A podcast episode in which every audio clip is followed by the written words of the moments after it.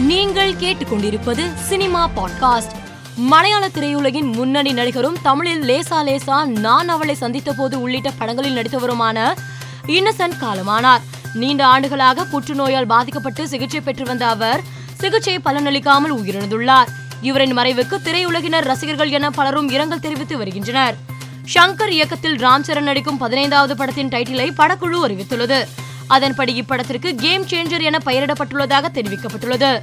ஒப்பலி என் கிருஷ்ணா இயக்கத்தில் சிம்பு நடிப்பில் உருவாகியுள்ள பத்து தல படத்தின் நம்ம சத்தம் பாடலை படக்குழு சில தினங்களுக்கு முன்பு வெளியிட்டது. இந்த பாடல் தற்போது பத்து மில்லியன் பார்வையாளர்களை கடந்துள்ளதாக படக்குழு போஸ்டர் வெளியிட்டு அறிவித்துள்ளது. தமிழ் திரையுலகின் முன்னணி நடிகரான அஜித்தின் தந்தை சுப்பிரமணியம் கடந்த இருபத்தி நான்காம் தேதி அதிகாலை உடல்நலக்குறைவால் காலமானார். இந்நிலையில் நடிகர்கள் சூர்யா மற்றும் கார்த்தி சென்னையில் உள்ள அஜித்தின் வீட்டிற்கு நேரில் சென்று ஆறுதல் கூறினர். மணிரத்னம் இயக்கத்தில் உருவாகியுள்ள பொன்னியின் செல்வன் படத்தின் இரண்டாம் பாகம் வருகிற ஏப்ரல் இருபத்தி எட்டாம் தேதி திரையரங்குகளில் வெளியாக உள்ளது.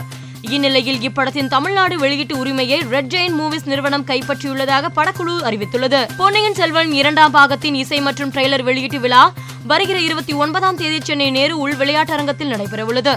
இதில் சிறப்பு விருந்தினராக நடிகர் கமல் கலந்து கொள்ள உள்ளதாக படக்குழு போஸ்டர் வெளியிட்டு அறிவித்துள்ளது.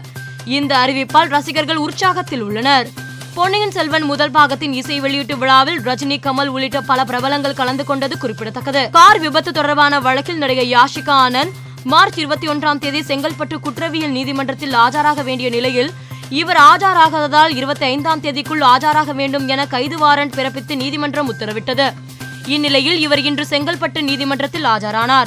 மேலும் செய்திகளுக்கு மாலை மலர் பாட்காஸ்டை பாருங்கள்.